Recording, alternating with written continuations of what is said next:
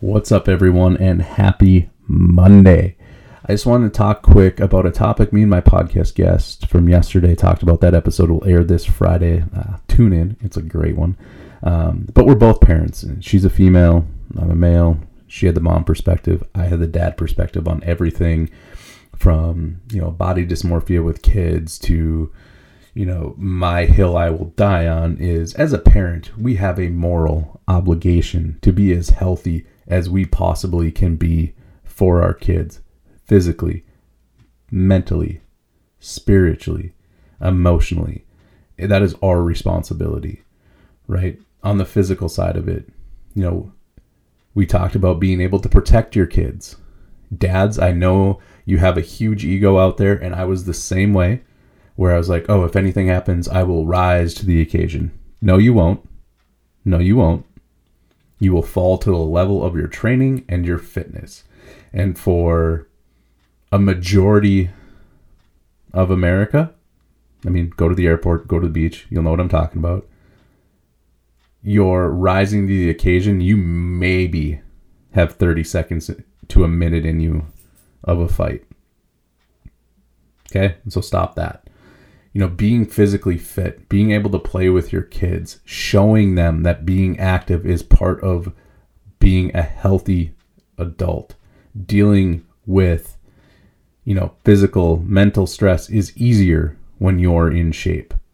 I can tell you from being on both ends of the spectrum, from, you know, being able to run a 330 marathon to being 100 pounds overweight, guess which version of myself dealt with stress and handled adversity better. You know, your kids catch everything you do.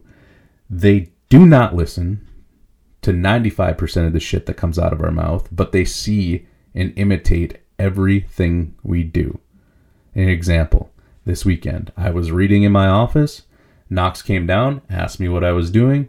Hey, buddy, I'm reading. He disappeared. Two minutes later, he reappears with his Spider Man book, sits down in my chair, puts his feet up on the table in my office, and we proceeded. He looked at his book, and I continued reading. We sat here for 10 minutes. The next morning, he picked out the cartoons he wanted to watch because Sutton was still sleeping. I said, Hey, bud, do you want to go read again? And he popped right up and said, Yep, and followed me downstairs. Right? That's a behavior he learned from watching me. Now, I am not a perfect parent. I don't want to pretend to be a perfect parent because I'm far from it. But I have five years of experience in this full time job game of being a parent. And so, what I have learned is again, they will catch everything you do. You know, do you have Cheeto stained fingers as a grown adult and you're 50 pounds overweight and your kids hear how tired you are all the time? They hear how you have no energy. They hear how upset you are when you try on clothes they see how upset you are when you try on clothes.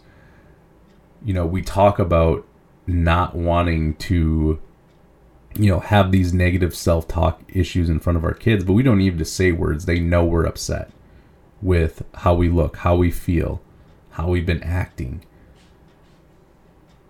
So, as part of that moral responsibility is, you know, are you doing everything you can to be as healthy as possible so your kids can have a safe childhood.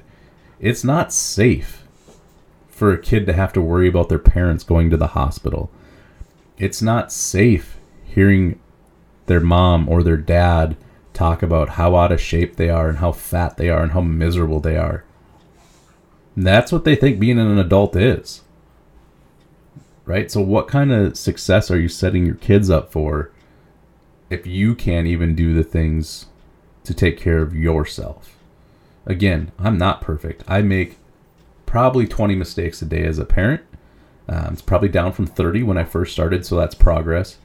But one thing I will never do is burden my kids with something that I could have prevented. That's your responsibility until you're 18. They're 18, sorry.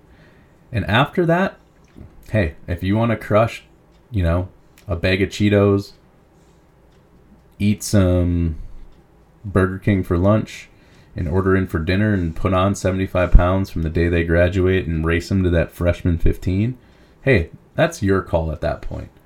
But when you have little kids, who's going to take care of them if something happens to you? Are you prepared to have your significant other run the show without you? Are you prepared to have someone else raise your kids? I don't say this to scare you, I say this because this is real. The number one killer in America right now is obesity related. Look at COVID. They've came out and said being obese not good. Being obese is the number one threat to our national security right now because of how much it costs in healthcare. That again is going to trickle down into your kids' lives. So what I want you to do is just take some time think about are you living the life you want your kids to live when they're your age? Are you as healthy as you want to be? Are you mentally as healthy as you want to be? Are you spiritually healthy? Are you testing your mental fitness by reading? You know, are you testing your physical fitness? Are you making yourself uncomfortable so your kids have a better life? Or are you using your kids as an excuse and treating them like they're a burden and they're the reason why you, as an adult, can't reach your goals and a six, seven, eight year old, nine year old are they the ones holding you back? Right? So think about that. Noodle on it. I'm noodling on it as we talk here that hey, I I don't do the best at you know living the life I want I'll want my kids to live. Like I probably drink a little too much. Um, you know, I probably play a little bit too many video games, but an example for today, my nutrition spot on. I went to jujitsu. I worked out on top of going to jujitsu, and I'm making forward progress. And that's all we can ask of ourselves, of our kids, of our friends, you know, of our partners is like, are we moving forward or are we just kind of stuck in the mud? Think about it, really think about it, and then tune in to Friday's podcast. I think you will get a lot out of it from a mother's perspective, as well as my jumping in as a father. Have a great week, and we'll see you Friday.